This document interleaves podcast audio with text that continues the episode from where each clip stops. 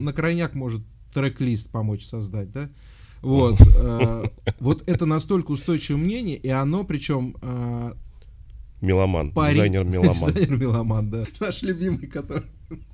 Да, да, да, есть у нас знакомый один интегратор. Осьминог. Добрый день. Вы готовы сделать заказ? Так, вот вижу, у вас тут супы, салаты. А время есть? Время есть. Всем привет, с вами подкаст «Время есть». Тут Олег Книшев и Николай, как всегда, с вами. Привет, привет. Сегодня я Коле предложил такую тему, которая меня очень волнует. В принципе, я в ней... участвую тоже и как бы разбираюсь, но я со стороны, ну как бы с одной стороны, со своей хочу это обсудить, то есть со стороны маркетолога, а Николай со стороны собственников общепит бизнесов, там управляющих общепит бизнесов, а тема звучит так: нужны ли маркетологи в общепите? Да, я эту тему с удовольствием подхватил. Давай я буду говорить о том времени, пока мы не стали работать вместе, да? Вот, и, да, потому что после этого мое мнение стало однозначным. Вот как я мыслил до того, и не только я. Это, наверное, и интереснее, да, да. И мне в том числе полезней. Первое мнение то, что маркетолог нужен, потому что это must-have, и надо сделать максимум для того, чтобы он не мешал. Да, максимум. Он есть, он каким-то образом там что-то ведет в соцсетях, да, он выступает на планерочках, он имеет место быть, он предлагает сумасшедшие идеи. А не мешал ты в каком смысле имеешь в виду? В том смысле, чтобы он не влиял на процессы, потому что у рестораторов есть четкое ощущение того, что любой полноценный ресторатор, он и маркетолог, он и операционист, он и финансист и так далее. Как бы не мешался. Не мешался, да, да, не мешался. То есть, чтобы он был, потому что если спросят, а у вас есть отдел маркетинга, конечно, есть. Конечно, у нас есть директор по маркетингу. Вот. Он дает сумасшедшие идеи, мы что-то из них берем, что-то не берем, но он не влияет на процесс. Вот это оптимальный вариант. Вот он пошел стикеры печатать, этот человек. Вот, а тут мы плавно переходим ко второй ипостаси маркетолога, это дизайнер. То есть для многих маркетолог это просто человек, который создает визуалы какие-то, да, потом либо сам, либо передает их дизайнеру, своему помощнику. В общем, это человек такой, человек дизайна, причем графического в большинстве случаев. На крайняк может трек-лист помочь создать, да. Вот. Вот это настолько устойчивое мнение, и оно причем... Меломан, дизайнер-меломан. Дизайнер-меломан, да. Оно парит, причем парило, во всяком случае, даже в кругах самых таких продвинутых рестораторов. Я очень много сталкивался с такими. И это начало меняться совсем недавно. Совсем недавно, причем даже крупные компании подхватили этот тренд, и маркетологи вот сейчас уже, да, вот во многих компаниях занимают ведущие роли, прям ведущие, да, то есть с них все начинается вообще. С них, ну я такое встречал. Да, ну с них многое начинается, и к ним прислушиваются. Вот сейчас этот тренд набирает обороты. Я сам считаю, что если бизнес небольшой, да, если это не говорим о каком-то глобальном холдинге, то маркетолог это партнер, да, это прям полноценный партнер, который видит иначе, да, видит шире в силу своего опыта, в силу своего строения мозга, скажем так, в силу своего возможного образования тоже. И это человек, который, вот, с которым нужно взаимодействовать именно как с партнером.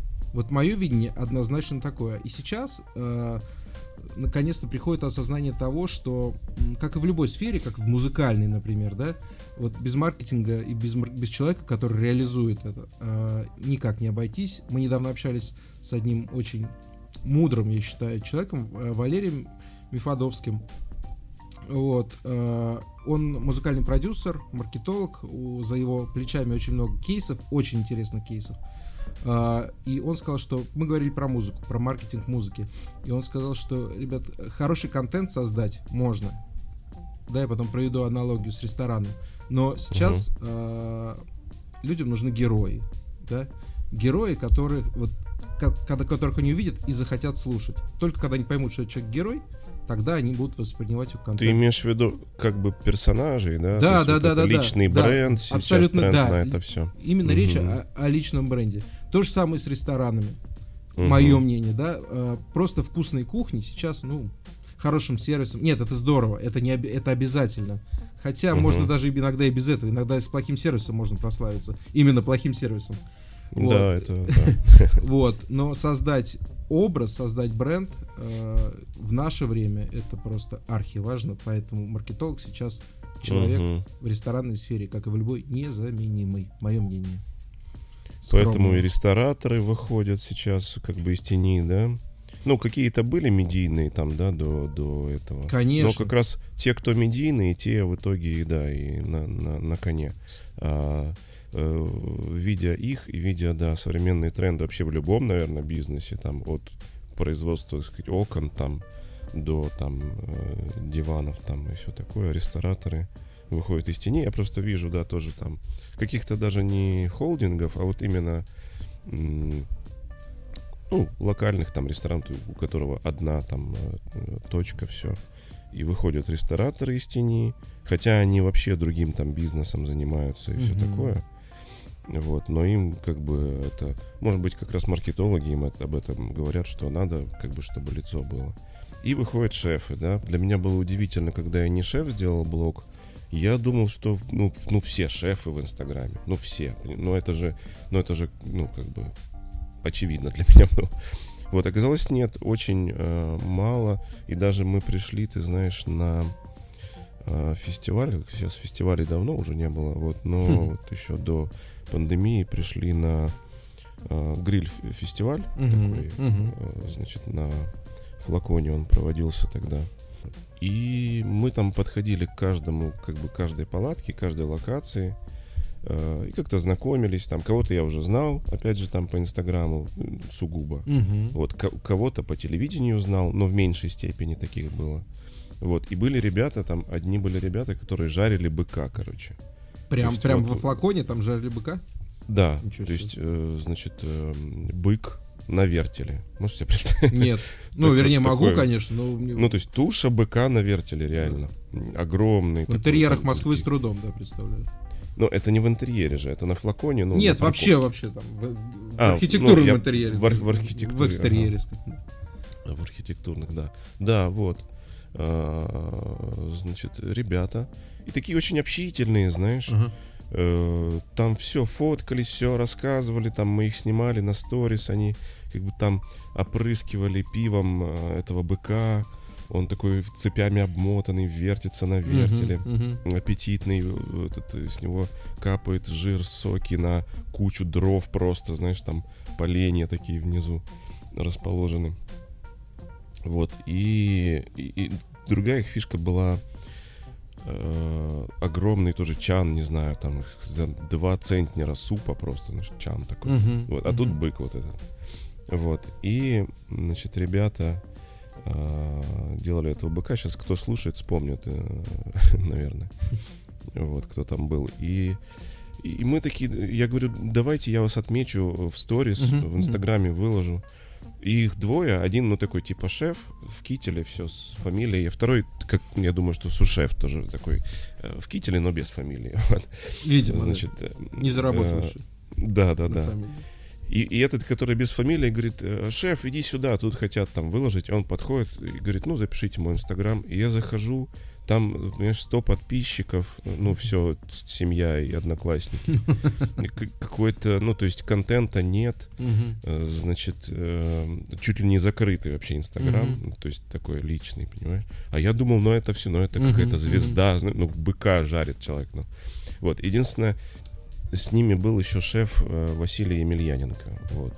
Не знаю уж, насколько они там... коллаборировали? Какая у них, да, была там структура ихних взаимодействий. Вот, но этот чувак назвал как шеф. То есть потом Вася подошел. Мы там друг на друга подписаны тоже. И он уже такой, ну, в своей телевизионной манере, так сказать, там, сказал, вот, мы будем шампанским обливать этого быка, там, вечером приходить, там, все. Вот. Ну, вот как раз-таки вот тебе пример еще Вася Емельяненко, да, такой публичный шеф достаточно. У него YouTube-канал, там Instagram. Яркий пример маркетинга в еде, в ресторанной сфере, в сфере фастфуда в нашем случае, вот в том случае, который я хочу рассказать, ну и все его знают, в общем-то, Black Star Burger, да, мы понимаем, что это чистой воды маркетинг, чистой воды хайп, и если вот не было бы... Да? С маркетинга все началось. С маркетинга, однозначно. Да? Однозначно. Вот, да, отличный пример, правда. Да, Black Star Burger, как раз началось все с маркетинга и с создания искусственного ажиотажа. Я помню, все хотели попробовать, значит, с трюфельным маслом, там в очереди. Да, очереди по несколько километров. Да. Очереди по несколько реальные, километров. Реальные, причем да. абсолютно реальные. Да, и ждали, когда они этот бургер попробуют люди. Вот. А я тебе хочу напомнить, что наши подписчики тоже ждут кое-чего. Нам тут пишут, говорят, у вас же время есть, надо же есть еще. И вообще мы рекомендуем наш подкаст слушать во время еды. Как раз он там 20-30 минут, как раз пока обедаете. Прекрасно, я думаю, что зайдет. Пишут подписчики, говорят... Время есть, а есть-то когда будем? Вот. И мы все про бизнес, про маркетинг, про рестораны, услуги и сервис, а про еду забыли совсем. Вот. И хотим исправиться. И теперь у нас будет такая рубрика в подкасте «Рецепт за минутку». То есть за минутку его можно выслушать, ну, приготовить чуть дольше. Плюс-минус минутку приготовить. Да. Но съесть точно можно за минутку потом. Но мы будем укладываться с вами, да, в минутку. Значит, и эти рецепты для вас буду готовить я.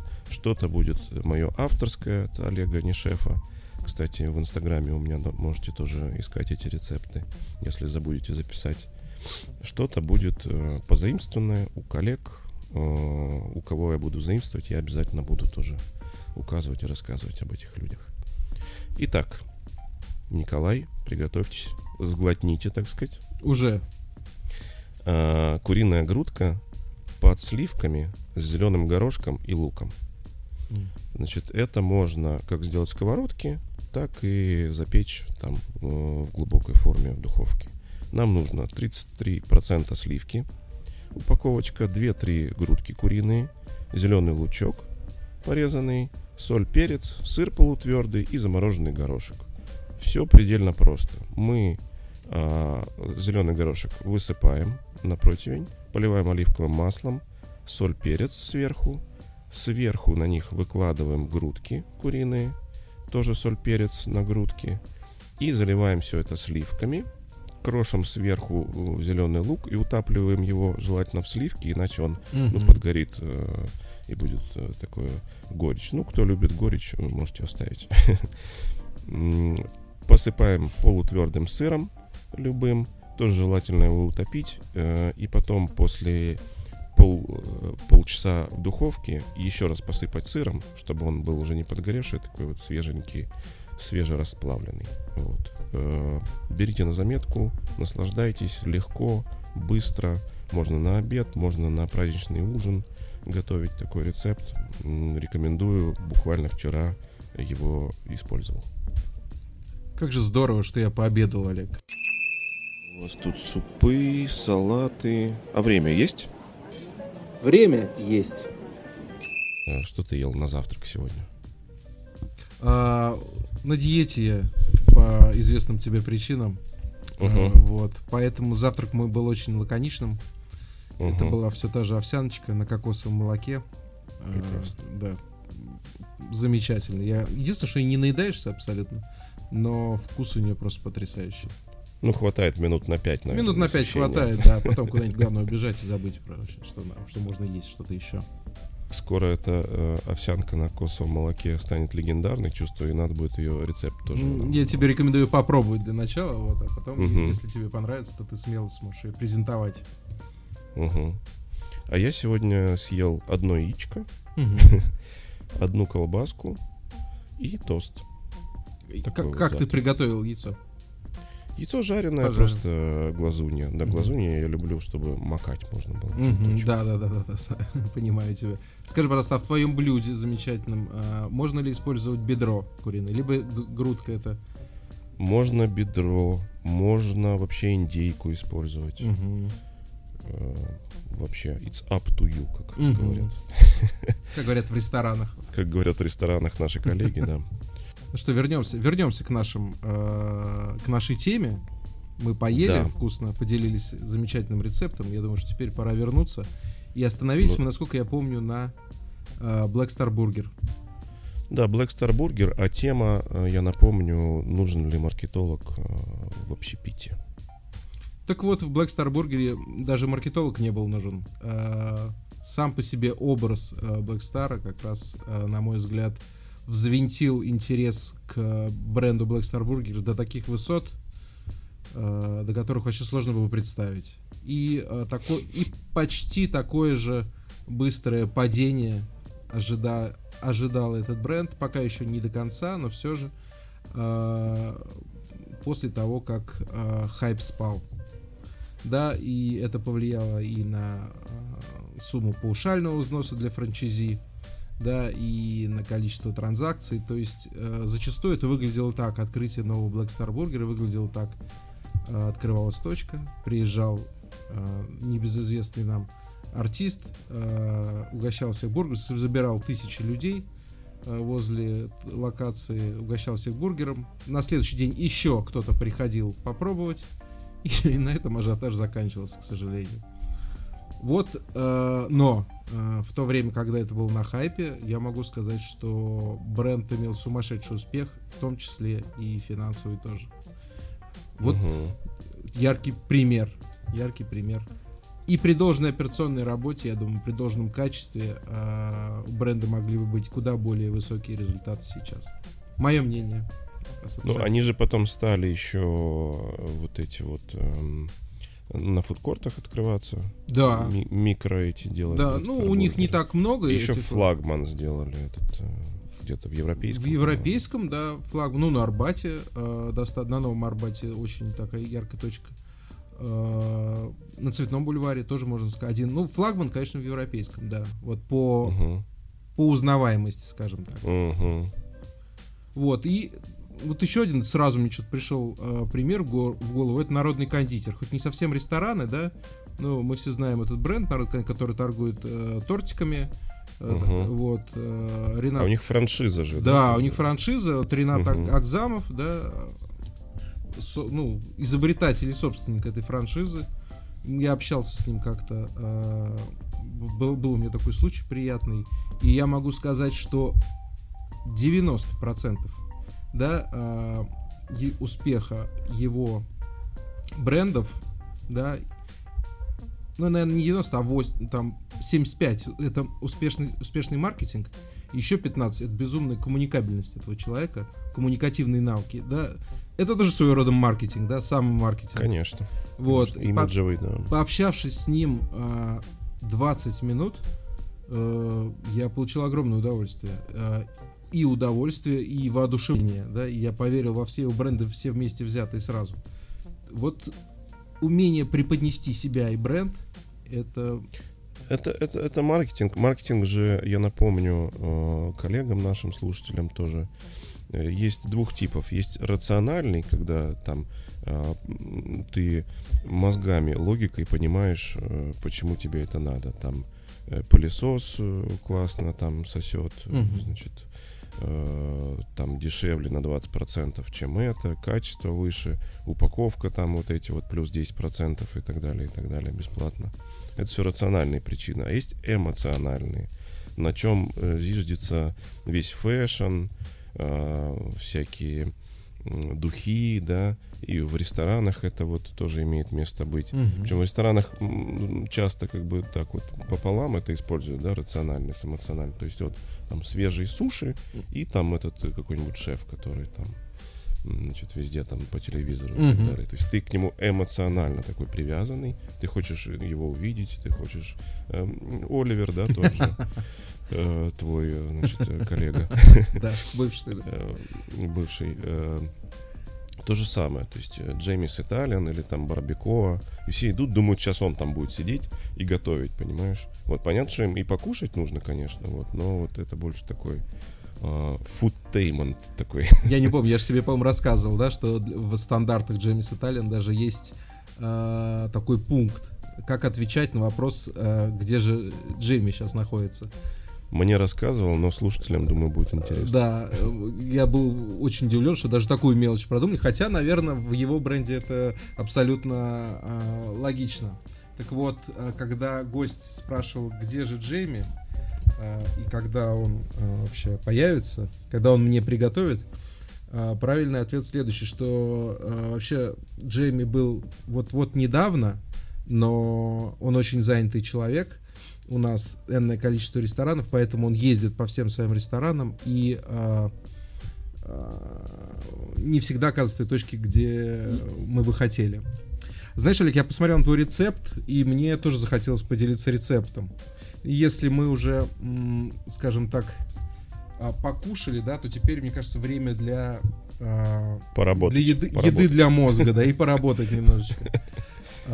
И я тоже хочу маленькую рубрику ввести в наши с тобой беседы. Это совет за минутку. Супер, да. С удовольствием. Мне он как раз вот я ищу. За минутку бы кто бы мне дал совет. Я буду рекомендовать, я буду на базе своего опыта давать те советы, которые считаю наиболее эффективными в ресторанной сфере. Советы коротенькие, я буду давать их максимально лаконично, а уже наши слушатели смогут развить это до тех масштабов, до которых они хотят. Очень надеюсь, что да, разовьют. Мой совет за минуту будет касаться регламентов. Не очень популярного нынче понятия, хотя я считаю, что для каждого сложного бизнес-процесса в ресторанах, да и не только, необходим четкий, ясный, прозрачный регламент. Так вот, совет заключается в том, чтобы при открытии новой локации, либо при старте новой концепции, пропишите все возможные регламенты для каждого сложного бизнес-процесса, будь то оборот товарно-материальных ценностей в ресторане, либо сети ресторанов, либо запуск доставки. На примере запуска доставки весь процесс от звонка гостя до получения от гостя обратной связи по заказу должен быть пройден вами. Со всеми нюансами. Все эти нюансы должны быть внесены в ваш ясный, прозрачный регламент. Регламент должен быть понятен прежде всего вам. Если он понятен вам, вы сможете донести его до ваших сотрудников. Потратьте время на регламенты. Уф, успел за минутку. У вас тут супы, салаты. А время есть? Время есть. Олег, а вот мне интересно твое мнение по теме нашей сегодняшней беседы. Напомню, что тема эта нужна для маркетолог в ресторанном бизнесе. Если абстрагироваться от того, что ты маркетолог с огромным опытом, если от этого абстрагироваться, как ты считаешь, ну, я думаю, что на вопрос, нужен ли ты ответишь положительно, что-то мне подсказывает. Вопрос, зачем и кем является маркетолог в этой группе людей, которые создают и развивают рестораны? Я скажу так. Интересно, что ты до этого как раз сказал, что маркетолог должен быть таким партнером уже здесь. Я примерно так и считаю тоже. То есть это не человек, который там печатает стикеры и... значит, плейлисты составляет, он должен быть вовлечен во все процессы, ну, хотя бы вот, если не действиями, да, то мозгами. Угу. То есть он должен знать просто, где, чего и как. И, в принципе, эта школа еще такая староамериканская, когда, то есть у нас же рекламный рынок, можно сказать, еще зарождается, угу. И рекламных агентств, и всяких там вообще у компаний понимания маркетинга, да. А в Америке это все там еще там вот с середины там 20 века. Как и многое, вот. В общем-то, у нас чуть-чуть с опозданием пока. Ну да, но вот если вот о маркетинге говорить, И там много есть таких историй, когда вот просто вот маркетолог гулял по заводу, понимаешь, там Миллер там и предложил слоганом сделать, что мы обрабатываем бутылки горячим паром. Хотя все производители обрабатывают горячим паром, но никто об этом не говорит, а пользователям, ну, клиентам, потребителям вообще это не очевидно. Вот. И также и в ресторанном бизнесе. То есть маркетолог, вот он такой партнер на всех как бы этапах. Конечно, у него какие-то задачи там от управляющего или там от собственника есть. Ну или, может быть, если это большая сеть, там может какой-то директор по маркетингу, да, президент по маркетингу сейчас там есть. Вот. У него какие-то свои задачи есть и по поддержке, и по развитию, чтобы что-то предложить. Ну и вообще знать свой продукт, да. Ему, конечно, нужно быть вовлеченным. И, конечно, он должен быть. Он может называться не маркетолог. Он может называться, ну, не курьер, да, но какой-нибудь тоже там арт-директора раньше были, да, да, которые вот он как бы не управляющий, но вот это вот все его, то есть поле деятельности. Я считаю, вот как-то так. Там уже зависит от как бы бизнеса, да, доставка ли только это. То есть если это только доставка, то там кроме маркетолога, собственно, еще там пара человек. Вот. Если это офлайн, то индивидуально, конечно, надо смотреть. Если там вообще фудкорт сугубо, да, то ну, тут может быть не штатный маркетолог, может быть какое-то агентство или аутсорсовый маркетолог, потому что там нужны какие-то, опять-таки, имиджевые дела, какое-то информационное местное присутствие, там карта торговой территории, там, да, и так далее. Вот в целом, то есть если одним предложением, да... Одним длинным предложением? Нужен, да, нужен. Сейчас особенно нужен. То есть есть, дай бог, чтобы был управляющий, который все компетенции, да, закрывает. Но это уже скорее новая какая-то школа такая. Это большая редкость. Да, ну вот, но мне кажется, что сейчас, знаешь, уже начинают появляться такие люди, потому что они, ну, как бы с этого начинают, а вот, но это еще там лет 10 здесь пройдет, знаешь, пока... в чем сложность на самом деле? Сложность здесь не только в компетенции, здесь сложность еще и в объеме человеческого мозга, да, потому что и в его возможностях. Дело в том, что когда ты приходишь заниматься рестораном, неважно, открывать, либо развивать, то и ты операционист, да, ну, не то чтобы по природе своей, но, скажем так, у тебя основные компетенции в эту сторону, то даже если у тебя есть хорошие способности в области маркетинга, да, и желание работать, то элементарно тебе не будет хватать времени и эмоций, потому что операционка, она сжирает очень много эмоций. Да, ты весь выкладываешься, это общение с людьми постоянное, это цифры, люди, цифры, и отвлечься, вот для этого и нужен, я считаю, маркетолог, потому что операционисты вот такие вот зашоренные, они не видят очень часто, что происходит, они видят свой узкий спектр, вот узкую полосу, и считают, что, и, соответственно, маркетинг, свои мысли о маркетинге строят тоже в этой узкой полосе. У маркетолога есть возможность посмотреть вокруг, потому что он знает, что происходит в мире, в этой сфере, да, и не только в этой сфере. Он смотрит по сторонам, и вот именно для этого, я считаю, в основном и нужен этот человек-партнер. Но я еще хочу сказать, к этому добавить, что дай бог, чтобы был маркетолог с широким кругозором, и дай бог, чтобы и управляющий тоже нашел в себе силы признать, что ему нужен маркетолог. Это тоже есть такая, понимаешь, вещь сейчас. Управляющий сейчас приходит к этому однозначно. Главное, чтобы еще собственники к этому приходили. Ну, я имею в виду, да, вообще, кто, так сказать, приказывает. Нет, придут. Я уверен, что это вопрос прям, пары лет, мне кажется, когда этот тренд уже будет на том уровне, когда этот вопрос не будет возникать, когда наша с тобой беседа не будет актуальна вообще, потому что все поймут, что да, нужен.